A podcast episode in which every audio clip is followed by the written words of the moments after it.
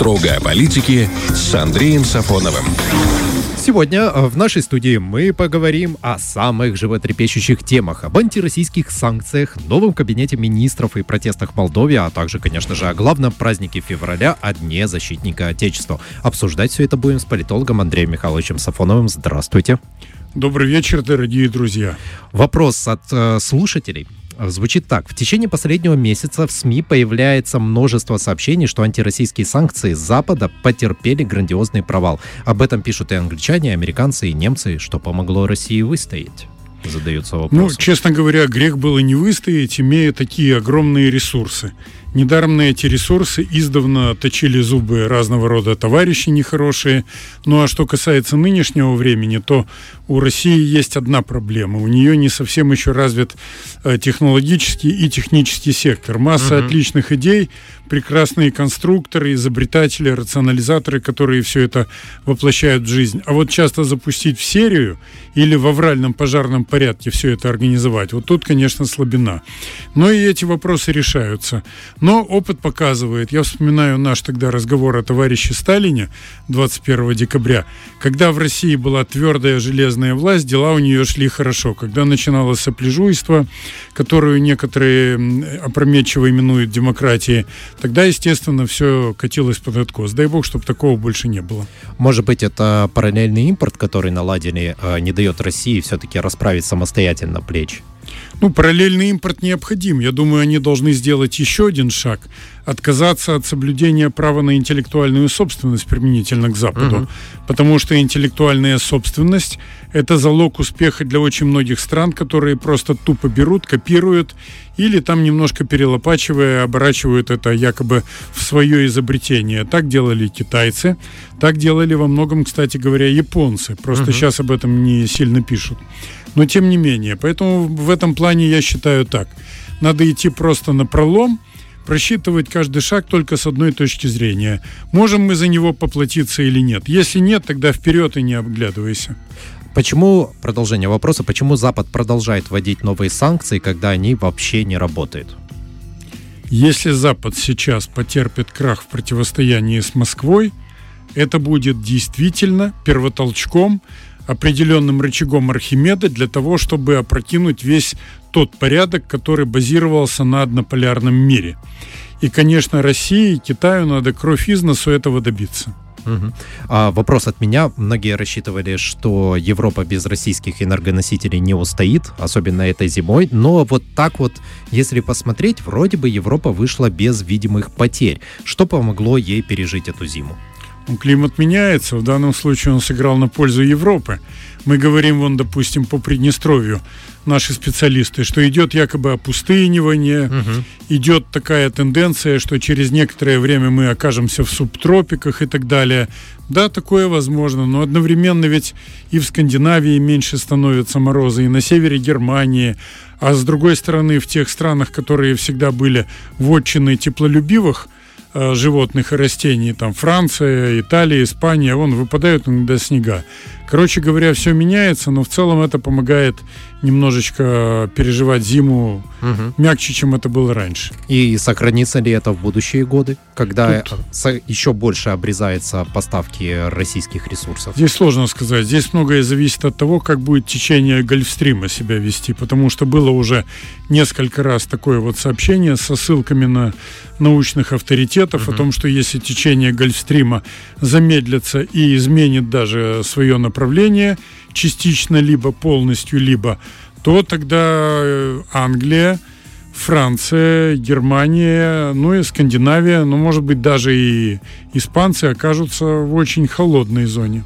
А еще тот момент, что э, Китай, по сути, снял свои ковидные ограничения и сейчас будет больше закупать ресурсов. Это приведет к дефициту на рынке, знаете, когда начнется, кто больше денежек предложит, ну, здесь надо очень активно играть на этом рынке. Где-то сбрасывать цену, где-то увеличивать объемы поставок. Uh-huh. И тогда и друзья, и враги будут потихонечку гоняться за твоими ресурсами. Но я думаю, что что, торговать ресурсами в Москве умеют. Хотя, конечно, сырьевой иглы, та работа, которая ведется, она правильная, но, видимо, ее надо будет довести до конца. С этой иглы слезть и торговать ровно столько, сколько это выгодно самой России. Что должно случиться, чтобы Европа одумалась, взялась за ум и отказалась от санкций против России? Мы как-то затрагивали эту проблему. Мне кажется, для этого нужны чтобы либеральные элиты пали или были бы свергнуты любыми способами. Угу. И после этого, чтобы к власти пришли твердые режимы, опирающиеся на традиционные ценности, включая христианство, э, брак, как союз между мужчиной и женщиной и так далее. Да, тут, возможно, без зачисток не обойтись, учитывая накаленность обстановки и совершеннейший маразм, который все это приобрело, формы такие. Но другого пути, я уверен, нет поговорим о Молдове. Там уже сформирован новый кабинет министров. А есть ли какие-то значимые и интересные изменения? И вот вы, как политолог, видите, какие уже задачи стоят перед новым кабинетом министров, ну, исходя из назначений, которые имеются? Я обратил внимание на то, что сам Дарин Ричан, который одно время находился э, в Министерстве внутренних дел, затем в Совете Безопасности Молдовы, его позиционируют как человека, который, с одной стороны, имеет определенные связи и контакты в ПМР и может договориться с Тирасполем угу. по ряду вопросов, прежде всего энергопоставках. С другой стороны, он подтвердил курс на то, что Приднестровье должно быть демилитаризовано, что вкладывается в это э, Кишиневым, мы знаем. Это вывод отсюда российских войск в любых формах. И, конечно же, последние, последствия интеграция в социальную и экономическую жизнь Молдовы. Понятно, что на это ни Тирасполь, ни Москва не согласятся. С другой стороны, в Минэкономике назначен Виктор Парликов – который, правда, еще не имеет аппарата, который бы мог работать. Это еще только предстоит ему создать. Но он там говорил о том, что мы покончили зависимостью от «Газпрома», мы должны посмотреть контракты с Приднестровьем uh-huh. там и так далее. Что он имеет в виду и как они думают решать эти вопросы, пока сказать сложно. Но мне кажется, что западники пытаются надавить на Кишинев, чтобы Кишинев э, закупал как можно меньше у Тирасполя и как можно э, более дешевой цене. Но все вот эти вот темы, да, и тоже заявление нового премьер-министра, это все-таки э, реально просто громкие слова, или это вот, знаете, как публичное закрепление выбранного курса, которым они 100% будут следовать? Дело в том, что мы это часть их курса, а курс их общий это разрыв с Россией, выход из СНГ и вступление в НАТО в перспективе. У меня в этом нет сомнения. То, что они заявляют сейчас как заведенные один за другим, о том, что нейтралитет не защищает, что мы должны вступить в альянс, но дело в том, что э, народ против, а народ против, потому что его зомбировала якобы российская пропаганда. Это однозначно, мне кажется, можно э, свести к двуединой задаче. Если еще проанализировать выступления некоторых чиновников и политиков из Бухареста. По всей видимости, Курс на разрыв с Москвой, выход из СНГ – это одна задача. А вторая – это присоединение к Румынии, то, что проводят э, бухарестские товарищи. Угу. Но вот эти вот заявления, да, в том числе и Майя Санду это говорила в Мюнхене, что вот не поддерживает население вступления в НАТО не особо сильно и обвиняет вот российскую пропаганду. Понятно, что теперь начнется и, и начнет идти вот эта вот антироссийская работа. А что еще может Кишинев сделать, помимо того, что они уже закрыли российские телеканалы? Ну, они могут попытаться наложить свою лапу националистическую на э, социальные сети, попытаться угу. на сайты, которые в настоящее время продолжают находиться в открытом доступе и так далее.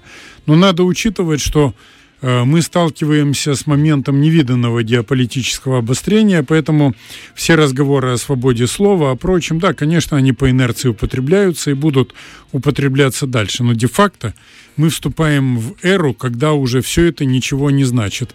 Сейчас свободы — это только то, что тебе выгодно, и говорят о них только тогда и в таких формах, когда и в каких формах это тебе выгодно. Но не всем это нравится. В Кишиневе да. вот начались массовые протесты, и понятно, что правящая власть во всем обвиняет агентов Кремля в первую очередь. А вот если откинуть это заявление, да, в сторону, что это агенты Кремля, кто вывел на этот раз народ на улицы, ну, какая политическая сила, по сути, стоит за ними? Ну, по сути дела, организовали все это те же, что и раньше. Это боевая политическая сила партия ШОР. возглавляемая бизнесменом Иланом Шором, который сейчас находится за пределами, предположительно в Израиле. Угу. Я думаю, что на фоне всех остальных это смотрится достаточно впечатляюще. Смотрите, около двух месяцев митингов не было. Ну, мы обсуждали это как-то, что на какое-то время будет необходим перерыв, чтобы люди как следует выпили, закусили, отоспались. И было интересно провести своего рода тестирование – как люди себя поведут после этого перерыва с первого же митингового захода. Угу. Оказалось, они экзамен выдержали, потому что вчера, в воскресенье, это было э, где-то так, ну, тысяч сорок точно. Можно было посмотреть панорамные снимки сверху, а самое интересное, что, как подсчитывают разные источники, порядка 10 тысяч еще не было допущено, потому что автобусы и маршрутки были перехвачены патрулями на дорогах. Но это доказывает то, что власть страшится. Вот тот курс во многом радикальный, а где-то экстремистский, который взял официальный Кишинев, на такой разрыв, и где-то люди боятся даже втягивания в военные конфликты с uh-huh. Россией, с Приднестровьем. Все это показывает, что люди испугались, и, конечно же, позиции власти сильно слабеют. А они пытаются вы, э, выйти из этого не корректировкой своего курса, а наоборот репрессиями. А что вообще должно произойти, чтобы людей, да, которые вот просто, по сути, требуют э, достойного уровня жизни, ну, хотя бы там нормальных цен на коммунальные платежи, вот что должно произойти, чтобы этих людей услышали? Только одно – это объединение всех оппозиционных сил. Ну и, конечно, еще, если будет ясно, если в Кишиневе отдадут приказ – связанные с какими-то мобилизационными там, угу. моментами или еще что-то, чтобы сразу было понятно, этот приказ не будет исполнен. Не будет исполнен в том плане, что люди не хотят воевать. Угу. Все вопросы необходимо решать путем переговоров. Но Возникает и другой вопрос. А насколько свободно чувствуют себя нынешние власти Кишинева? Все-таки могут ли они принимать ответственные самостоятельные решения? Или им скажут, допустим, начинать какой-то конфликтный момент, и они возьмут под козырек – переходить к массовым репрессиям, и они снова скажут «есть», как комсомол отвечал коммунистической партии когда-то. Вот это самый главный вопрос. Но одно несомненно. Нынешняя власть в Молдове крайне сильно управляемая извне, то есть из Запада и из Румынии. А есть ли вариант того, что оппозиция все-таки объединится, либо у них слишком много конфликтных моментов, да. да. Ну, пока слишком много, и, кроме того, администрация Майи Санду видно, что дергает за ниточки в разных оппозиционных формированиях. Кроме того, они боятся все и ревнуют к славе, которую обретают шоровцы. Но люди видят на сегодняшний день, и это объективная реальность, что есть та сила, которая возглавила массовые уличные протесты, и есть те, которые, подобно премудрому Пискарю, отсиживаются где-то там на дне и говорят о том, что все эти протесты, которые приводят шоровцы, якобы играют на руку самой Майи Санду. Ну, получается тогда, неужели то, что вы отсиживаете по домам, играет против нее? Угу. Наверное, все-таки это не так. Угу. Давайте поговорим о 23 февраля. А, вначале вопрос к вам как историку. Вообще с исторической точки зрения, насколько оправданно отмечать этот праздник именно в этот день? А то, знаете, там мутная история с датами, все не так просто. Нет, ну не так просто в одном. Дело в том, что под Псковом, когда Красная Армия, только-только провозглашенная, начала попыталась задержать немецкое наступление. Командовал там известный матрос-анархист Дыбенко, первоначально которого товарищ Ленин туда направил, а потом рвал волосы на себе и проклинал этот день. Немцы его расхряпали, растрепали в дребезге, порвали и пинком выкинули этот отряд оттуда. Э, остановить не удалось. Но и немцы были уже на издыхании во многом, они где-то там не планировали, э, как говорится, буром переть Э, вглубь России, они, как известно, сделали ставку на то, чтобы принудить правительство большевиков к тому, чтобы на, на условиях Брестского мира немцам были выплачены могучие репарации, и это было действительно сделано, правда, не до конца. Потом наши, как водится, у нас кинули германцев, когда те ослабели выше крыши. И уже вопрос как бы сам собой решился. Немцы оказались сами в таком же болоте, как и наши а потом уже были другие отношения. Но то, что была провозглашена новая боевая единица, новые формирования в лице Красной Армии, да, это, конечно, важно и это оправдано. Не факт, э, что эту дату надо ставить под сомнение. Да, командир оказался балбесом. Но тогда новая революционная власть так иногда ставила. У нас был еще один такой герой, это прапорщик Крыленко. Угу. В принципе, это было издевательство над российской армией, когда правительство большевиков э, сняло прежнего главнокомандующего Духонина, который, правда, тоже не отличался э, какими-то гениальными способностями, но он был все-таки боевым генералом, хотя и средних, как говорится, способностей. А Крыленко, он был прапорщик. Да и к тому же не профессиональный прапорщик, а так из запаса призванный. И в итоге понятно, что он там мог накомандовать. Но, тем не менее, Красная Армия была создана, потом она обрела силу и прославила себя на все века и во все времена. Кстати говоря, даже в советской армии, в современной российской, некоторые называют свою армию красной. Я вообще такое. это спрашиваю, потому что многие пытаются нивелировать значение этого праздника. Например, есть такое мнение, что в этот день Всероссийский Центральный исполнительный комитет принял вот как раз решение о том, что давайте заключим а, Брестский мир. Ну и, соответственно говоря, что мы празднуем? То, что мы заключили позорное мирное соглашение и все проиграли? Нет, ну противопоставление несостоятельное. Это то же самое, как если бы, допустим, отмечать взятие какого-то города, освобождение от иноземных захватчиков, а в это время умер какой-то политический деятель твоей страны. Угу. События это разные, разный смысловой э, контент, разная нагрузка. Какую, э, для чего тогда все это приравнивать один к одному? То, что политическая власть пошла на заключение такого мира, вокруг которого ведутся и будут дальше вести споры, никак не отменяет того факта, что у страны начала появляться своя вооруженная сила. Вы считаете Брестский мир позорным?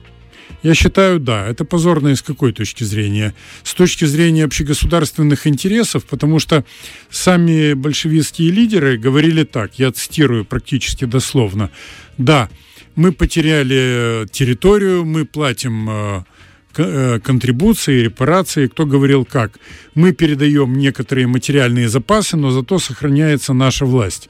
Но можно, перефразируя Сталина, уже будущую его фразу, сказать так, что, ребята, партии приходят и уходят, а страна остается. И в первую очередь мы должны думать не о партии, угу. не о тех, кто у власти, а о том, чтобы сохранить страну. Я считаю, идти ради сохранения конкретной власти на уступки внешнему противнику, это, конечно, позор.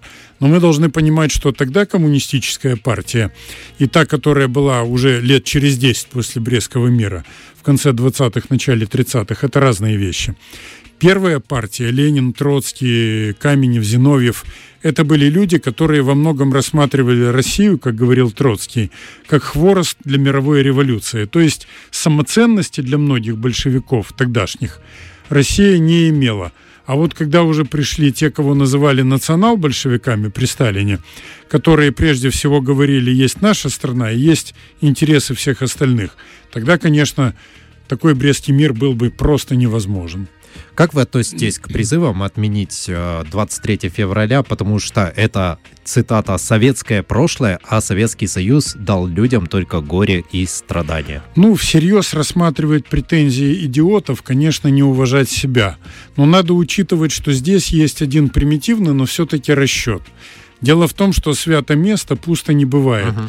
Вспоминаем, как во многих странах отменялись и отменяются праздники 9 мая. И сразу на смену ему выползает из какой-то норы, зловонного, как говорится, отверстия праздник 8 мая, день так называемого примирения. Но это попытка, опять же, опустить нации победительницы и внушить им такой комплекс, что давайте мы со всеми примиримся, давайте мы не будем воспевать наших предков, которые угу. одержали великолепную победу. Я думаю, что на это настолько же примитивно, как инфузория туфелька. Угу. А почему нам? Важно сохранить этот праздник в календаре. А то, знаете, многие соседи от него отказываются. Он уже у них не только, а, не только не является выходным днем, он и не является и праздничным, а кое-где его называют, опять же, цитата, праздником понтов и бряцанья оружием. Это в Молдове. Ну, есть те люди, которые вообще записываются в голубые. Но это не значит, что и нам надо следовать этим путем. Наверное, все-таки есть моменты, где надо оставаться на позициях традиционализма. Тем более он, как говорится, со всех сторон приятнее, и здоровее, и вообще веселее как-то это все смотрится.